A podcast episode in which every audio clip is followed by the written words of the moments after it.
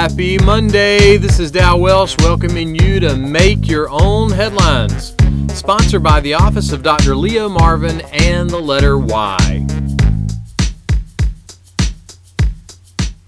So, do you have a favorite pair of socks? Fuzzy socks, argyle socks, socks that fit each toe, compression socks, tall socks, short socks. Someone has said that socks are like sleeping bags for your feet.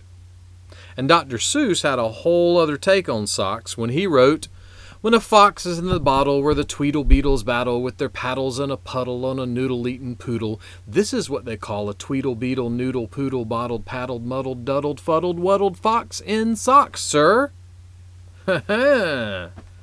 Joe Coman is a longtime kindergarten teacher who switched to teaching fourth grade this year. He's been leading Nisswa School's seventh annual Socktober sock drive. Last year, they collected 907 pairs of socks. And even with all the hindrances this year, they have already collected more than 400 pairs of socks for Socktober. The socks are donated to the women's shelter in Brainerd, Minnesota. Joe got the idea years ago when he heard that local shelters were in need of socks. Joe said this The coolest thing is how simple it is to do.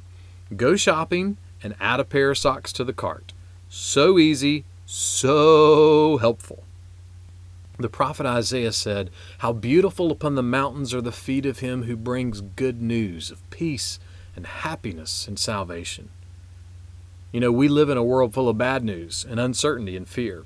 But did you know that if you're a Christian, you have the ability to be a 24 hour live news feed of good news?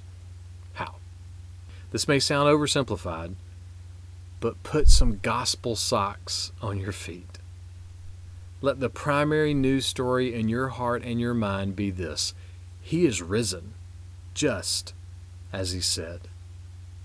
That is good news of great joy and great peace and great happiness and great salvation. And it is so easy and so helpful to keep putting those socks on all day long.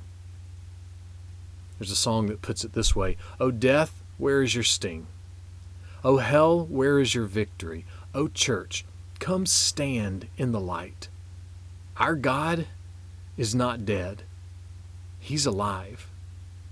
He's alive.